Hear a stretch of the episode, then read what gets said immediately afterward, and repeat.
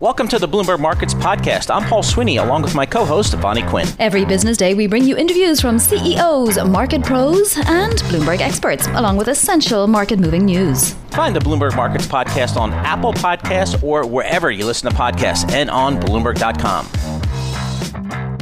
Time for Bloomberg Opinion. Today we are joined by Narayana Kocherlakota, former Minneapolis Fed president and Bloomberg Opinion columnist. He's also a professor of economics at the University of Rochester. Uh, Narayana, thanks so much for joining us. We really appreciate uh, you coming on today. It's going to be a busy day for Fed watchers today. We've got the statement at 2 p.m. Wall Street time, and then Fed Chairman Powell's uh, press conference at 2:30. What do you expect to hear most notably from Chairman Powell's comments? Well, I think uh, what we're waiting to hear is largely about um, what was the Fed talking about at the meeting, and you know, this is a meeting where uh, the Fed is going to be talking about what's going to happen in the future. Uh, I don't expect much change in terms of monetary policy or in the statement um, at this time, but I think that the Fed probably spent a, a, day, a couple of, a couple of days of very thoughtful reflection on what are their tools, how can they best use them, and uh, I'm hoping that Chair uh, Chairman Powell will, will give us a, a, a little bit of a heads up about how that how those conversations went. What might be done about forward guidance, Narayana? Well, um, I think, Vonnie, that, that I think forward guidance is um, something that the Fed used during the last recovery. I think they were, by and large, pleased with how it went. But I think that the uh, the Fed tried out uh, what was called calendar-based guidance, where they talked about keeping rates low for a particular fixed period of time. I doubt we're going to see that. Uh, coming down the pike because the problem with that is you're going you get new information, you have to change that guidance, and changing it is uh, it turns out to be pretty challenging. So what I think the Fed is likely to aim for is um, what we, we would call instead state-based guidance, where they talk about the conditions under which uh, they're likely to, to raise rates. Now, I don't, to be clear, uh, I don't think anyone expects a rate increase to be coming certainly anytime uh, even the next calendar year, 2021, and and, and probably not even in, in uh, throughout 2022. So, mm. but I think it's imp- the reason this matters is uh, it affects the path of medium-term interest rates. So, uh, um, if the Fed says it's going to keep rates low um, until, say, inflation returns to well above two percent, that feeds into something different in terms of of, of the pattern of medium-term interest rates and that that can help stimulate the economy. So, Narayana, you're out with a, a column recently that, entitled "The Fed Needs to Focus on Employment." How do you believe they should focus on employment? Yeah, Paul, I think that um, uh, a lot of the the discussion that you'll hear among Fed watchers is, uh, and, and from Fed communication as well, is that they're talking about and thinking about communicating through the inflation rate. So, the saying, as I, I just articulated, that their um, their way they would formulate forward guidance is we're going to keep rates low uh, until inflation has returned to two percent in a sustainable way, or or maybe even allowing for an overshoot. I understand why they're doing that. Um, I think that will communicate that they're keeping rates lower for longer than maybe than, than people would expect. At the same time, inflation is a challenging uh, marker for, for households to, to figure out. They might not think of their wages being able to keep up with higher inflation. And so there's a lot of evidence. Uh, the evidence on that is very mixed, I would say, in the economics literature about will higher inflation, signaling higher inflation lead people to cut back on spending or lead them to spend more. Whereas saying you're going to be uh, focusing on employment, we're going to keep rates low until unemployment returns to, let's say, 4%, uh, that will tell people, oh, okay, the Fed is there until the recovery is really complete, and um, and low unemployment is obviously um, something that everyone associates with with positive economic news. Narayana, what kind of fiscal stimulus would help to maybe have the economy avoid some of the structural unemployment that we are definitely going to see? Yeah, I I I think that um, there's, I should think there should be more of a sense that this is likely to be a long, longer term issue. Um, you know, and I think you see some of that in the Democratic side that you uh, some recognition along those lines. Uh, I think we should there should be a recognition as well that the problem in the economy is not uh, people feeling flush with that uh, six hundred dollars um, extra benefit, and so well they're staying home and not not willing to work. The problem in the economy is not enough demand. Uh, that demand, that low demand is because of public health concerns. Um, and so the role of government, I think, in that situation is to try to stimulate demand. And the best way to do that, I think, is by uh, keeping unemployment insurance, um, extending those benefits, extending the extra benefits. So it, that's interesting. I mean, it, you get a sense that there's appetite in Washington, given what you've heard and read and folks you've spoken to, that there is that uh, support for more stimulus here. Appears this round appears to be much, much more political uh, than the most recent or third round, where we got uh, three trillion dollars. So, uh, you know, I was answering the should, not the will. yeah. Part of the question. Um, what will happen? You know, uh, politics not my forte, but I agree with you completely. We see a lot of polarization here. Um, I think you're going to you're hearing more of the concerns about boy, the debt is getting big. Uh, this is just the wrong time to have those concerns. It continues to be a time of very high unemployment, and that high unemployment I think the challenge for, for a lot of people on the on the Republican side of the aisle is they see that unemployment is coming from the fact that um, uh, unemployment insurance benefits are really high, and so that is encouraging people not to work. Whereas I, I think it remains clear that the problem facing the economy is that uh, there's not enough demand out there, and um, if there were more demand, there would be more hiring, and and uh, and we'd have you know we'd have better uh, better economic conditions going forward. Uh, but that's we've reverted, I think, unfortunately, to the discussions we had in Congress in in the latter part of 09 and 2010 and 2011, where the debt, um, the overhang of the of the large, um, apparently large government debt, um, really forestalled a lot of needed stimulus. So, Narayana, I mean, you can't stimulate demand in a pandemic if people don't want to go outside. Therefore, and I'm making a, a, you know a second jump here. Should politicians be worried about you know spending fiscally at times like this, or or or or you know is the GOP position correct that you can't you know bankrupt an economy? So I, I so the uh, as long as interest rates remain low, and as long as people expect interest rates to remain low, you're not close to bankrupting the economy. So the right, uh, always I think the right way to be thinking about government debt is through the lens of prices and not quantities. And so as long as uh, we have such demand for government debt as we see out there, you know, r- real yields remain as ridiculously low as they are. We're not facing uh, a situation where government is too high. I think um, there's a uh, a very nice uh, paper out by um, economists Guido Lorenzoni, Veronica Guerrieri, Ludwig Straub, and Iván mm-hmm. Werning. They make it clear that the way to think about this is we've got multiple sectors in the economy. Yep. And by stimulating demand, what we can stimulate the demand for the goods and services that people can go out and buy. Narayana Kocherlakota, thank you, Bloomberg opinion columnist. Little bit of news to bring you. Boeing says that it is going to lay off 19,000 people. That's almost 10% of its workforce. Wow. Uh, well, between 8 and 9% right now. But yeah, it's a wow number, Paul. 19,000 jobs is what it's expecting. It had ha- given a range of around 16,000 but I guess you know it's uh, what, what are you going to do if your planes aren't being bought and if they can't even get up in the air in this environment you can't exactly keep paying people I suppose yeah, that's what we heard from Brooks Sutherland and even Danielle DiMartino Booth talking about that. And now the job losses are starting to hit uh, white collar workers, and uh, they have a disproportionate share of consumer spend, and so that kind of dovetails into the you know a conservative economic outlook. Another data point for uh, the Fed. Yeah, and it really speaks to structural unemployment because if Boeing is eliminating 19,000 jobs this year, how many of those jobs that had been created in the economy will ever come back? All right, let's move to big tech. Maybe there's hope in big tech, but today at least we're moving to big tech because we're going to talk about the congressional hearing that's beginning in about 10 minutes. We'll have four of the big CEOs, including Jeff Bezos, who's never testified in front of Congress before, and of course Tim Cook of Apple, Alphabet's Sundar Pichai, and Mark Zuckerberg of Facebook appearing before com- the committee. Let's bring in Jen Reed to talk to us about what we might expect out of today. She's senior litigation analyst at Bloomberg Intelligence intelligence. Jen, from what angle can we expect the most, uh, you know, attacks on these CEOs? You know, I think it'll be different for each CEO because the issues that each company has, at least in the antitrust world, are really different, and their businesses are quite different.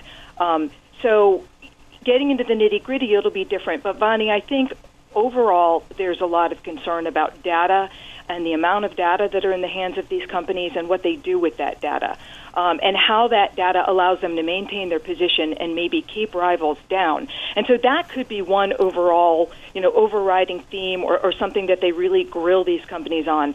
And I also think it's going to be a little bit different depending on who's doing the questioning. You know, I think the Democrats are a little bit more focused here on antitrust and market power and harm to consumers, whereas I think some of the Republicans, at least, are a little bit more focused on whether or not these companies are biased and whether they're censoring conservative content which isn't an antitrust issue, but I think will come up. So, Jen, I mean, you're right. These are different companies, uh, different profiles, but they're all huge in terms of market capitalization, in terms of front of mind for consumers, for investors, and now for potentially regulators. Do you have a sense of which companies might be more or less at risk here from just overall regulatory oversight? Absolutely. I think by far it's Google and Facebook. Um, whether it be regulatory oversight, whether it be uh, some sort of a challenge from the FTC or DOJ. Um, you know, Google, we've already seen, has been fined in Europe several times for anti competitive behavior, and, and it could amount to anti competitive behavior here as well, the same conduct. Um, we do understand that Bill Barr and the DOJ is likely to bring some sort of action against Google this year. So I, I think the risk is highest for Google. And then on Facebook, um, you know, it just seems, at least from the out, an outside observer, that they really have had a strategy of going out over the years and acquiring nascent competitors. And I think there's a there is a lot of scrutiny on that kind of conduct. And what would have come uh, happened with WhatsApp and with Instagram had Facebook not acquired these companies?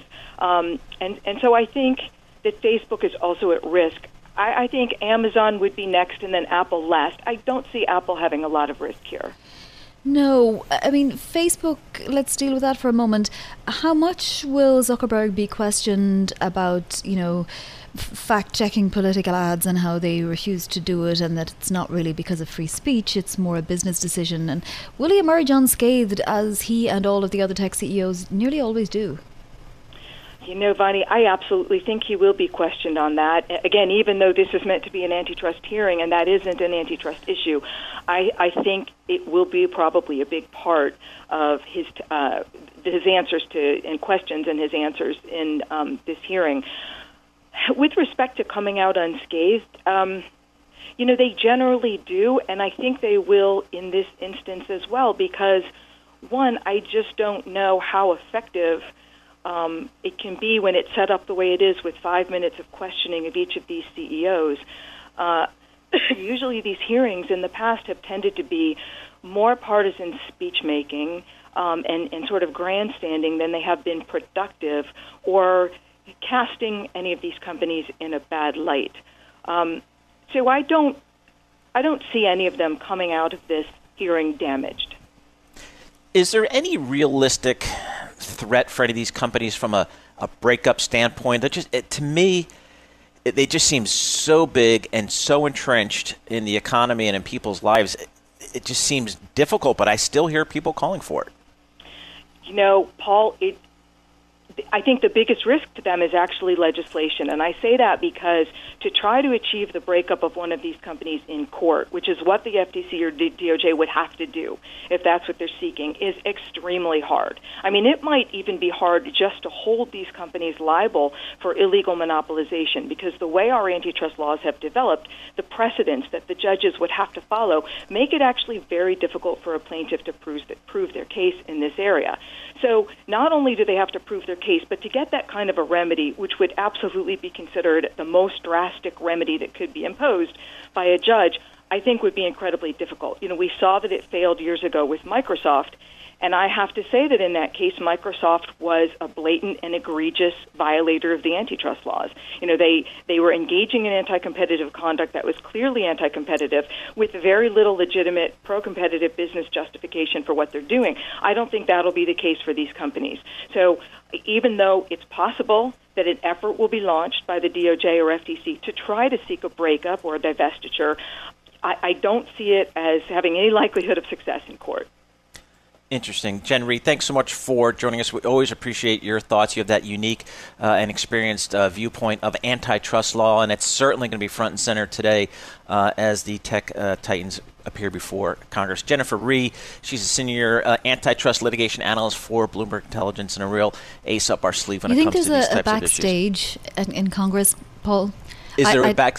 Yeah, like are they all in the corridors right now to try to wipe the, the sweat off their well, I think they're all going to be virtual today, right? I think there'll be virtual appearances by. Oh, good point. So you know it'll be interesting. So that's actually a break, I would say. But anyway, Amazon's Jeff Bezos, Apple's Tim Cook, Alphabet's Sundar Pichai, and Facebook Mark Zuckerberg. They are testifying before the House Subcommittee on Antitrust, Commercial, and Administrative Law. Uh, that is uh, at 12 noon. Uh, Bloomberg Radio will bring that to you live. So it'll be very interesting for the technology sector here. So we'll have to see how they play out. Uh, so that'll be very interesting. So sure. we'll have to see. You know, we'll have to see. The, the, stocks have done great. I mean, the stocks aren't worried about Avani, so they keep powering along. They're leading this economy, uh, and that is kind of they're leading the stock market certainly. So, but it'll be very interesting to see how they uh, perform in front of Congress. We'll bring that to you.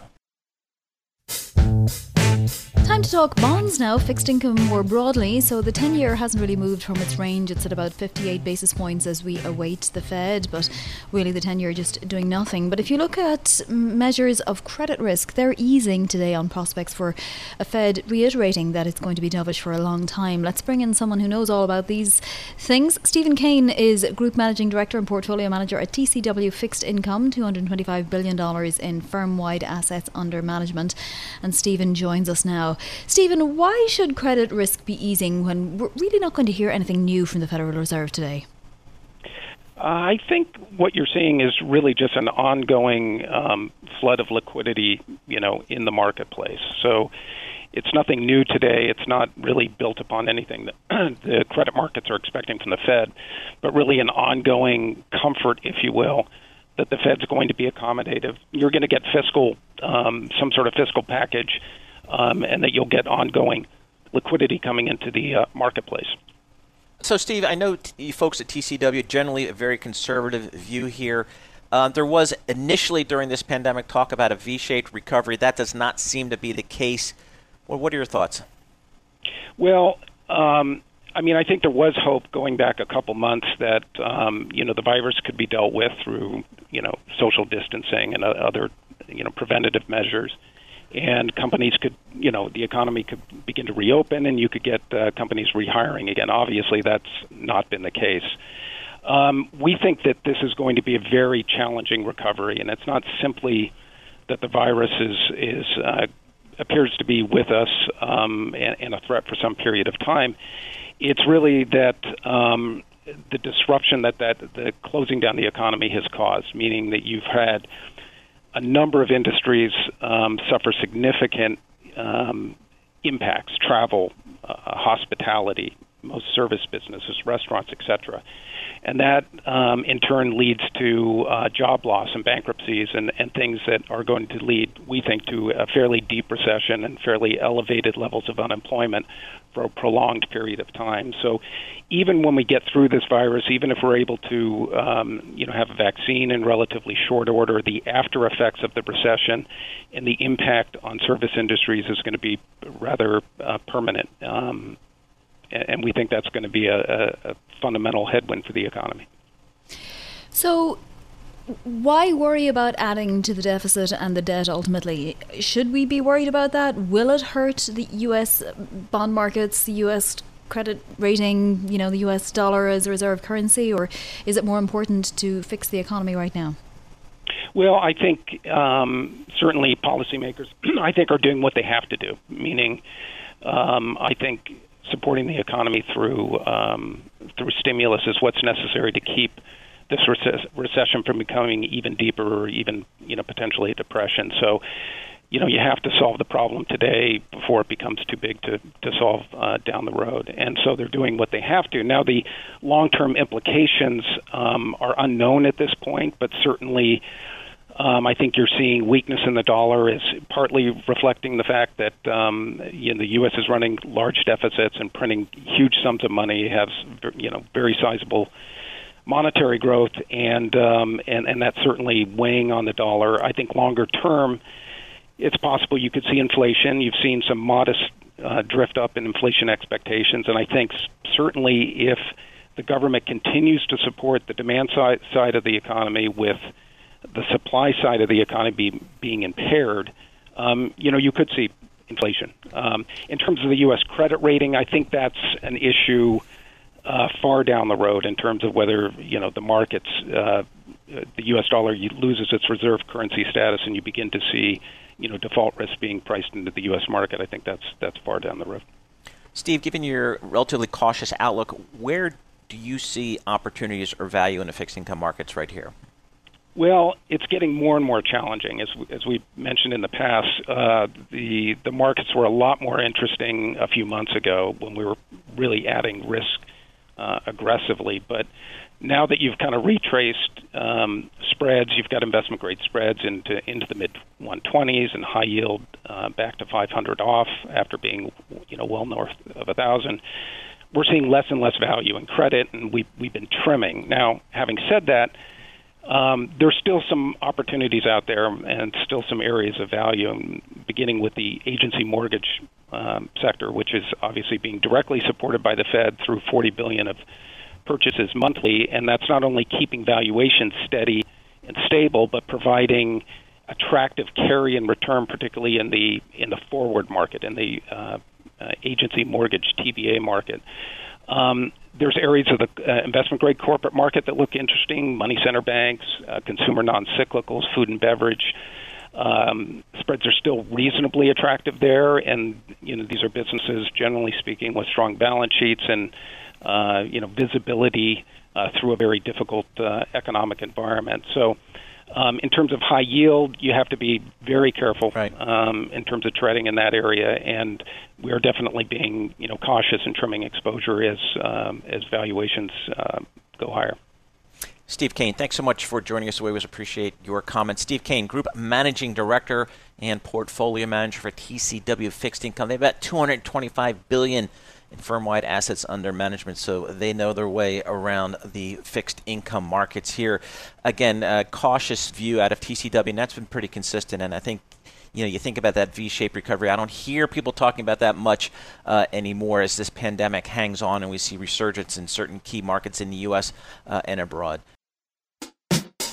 Busy, busy earnings day. We had some industrial companies today. Boeing reporting earnings. GE also reporting earnings. Both of those stocks are off uh, in trading today, suggesting that investors were a little disappointed. Let's break down the numbers from those two giants. We can do that with Brooke Sutherland. She's deals and industrials columnist for Bloomberg Opinion. Joins us on the phone from the center of this country, Kansas. Uh, Brooke, thanks so much for joining us here. What are your takeaways from some of these bellwether industrial names? Yeah, I mean, I think for both of them, the key focus was on cash flow, uh, and the numbers did come in, you know, a bit better than what analysts had been expecting. But you're still looking at, at a pretty bleak situation here with GE burning, you know, more than two billion, Boeing burning more than five billion. Um, it, it, it's rough out there in the aerospace sector, and I think, you know, what you're hearing from these companies is what we've heard from the other aviation companies that have reported so far. There is not, you know, a turnaround that's just around the bend. I mean, you know, the GE CEO Larry Culp pointed to some positive signs, mostly, um, you know, in China around a pickup in travel there. But of course, that is all domestic. You're not seeing the international flights come back. Um, and in the U.S., where we had been seeing early signs of a recovery, that's now taking a step back on this resurgence in coronavirus cases. Um, and so, you know, I think what investors are sort of possibly rightly concluding here is that this is still a very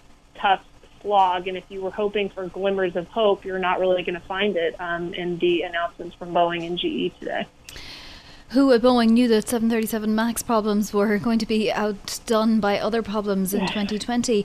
What is the story with the 737 MAX? I mean, can it somehow save Boeing in the end?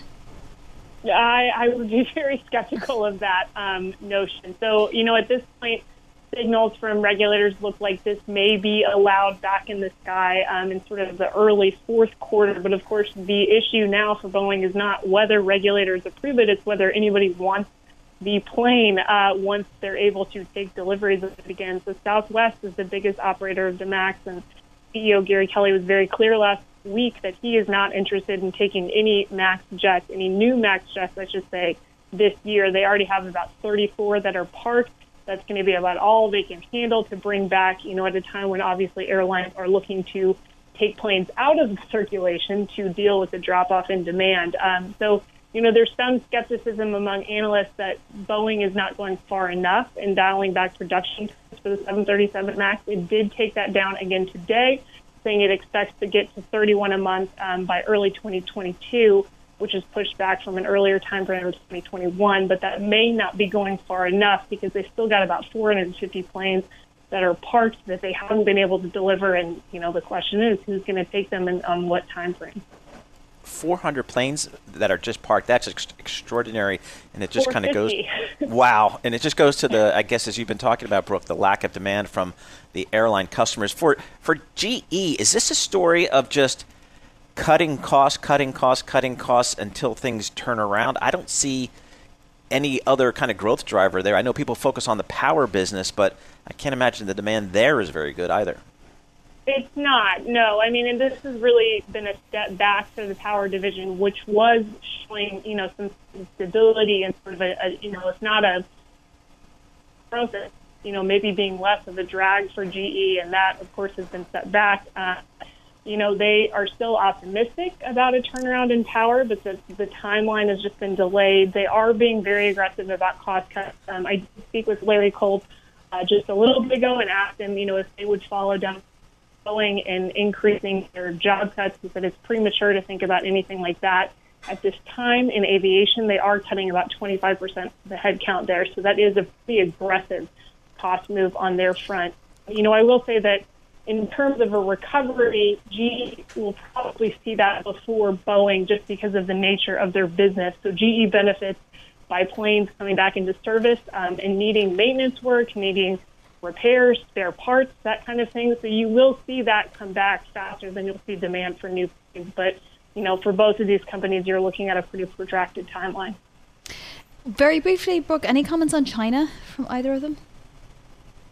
Uh, you know, in terms of flight travel. Uh, they are seeing, you know, a little bit of a recovery there just domestically, but you're not really seeing that international demand as, of course, many travel bans remain in place. Um, there wasn't really any discussion at this point on tariffs. Um, you know, I think that has sort of moved out of the minds of CEOs at this point as we're dealing with, um, you know, these sort of catastrophic declines in, in demand for air travel. So I don't know that that's necessarily quite as top of mind as it was in 2019, but certainly an issue um, in the background there. Brooke Sutherland, always an encyclopedia of knowledge when it comes to the industrials. She covers them for Bloomberg Opinion and for Bloomberg more generally. We'll be awaiting her columns on both GE and Boeing, among others, this earnings season. So, Brooke, thank you. And Paul, it is interesting that, you know, orders down 38%. Yeah for GE, but the stock actually reacts positively because that somehow, you know, wasn't as bad as anticipated. I mean, it is down 4%, but it hasn't completely tanked. Thanks for listening to the Bloomberg Markets podcast. You can subscribe and listen to interviews at Apple Podcasts or whatever podcast platform you prefer. I'm Vonnie Quinn. I'm on Twitter at Vonnie Quinn. And I'm Paul Sweeney. I'm on Twitter at PT Sweeney. Before the podcast, you can always catch us worldwide at Bloomberg Radio.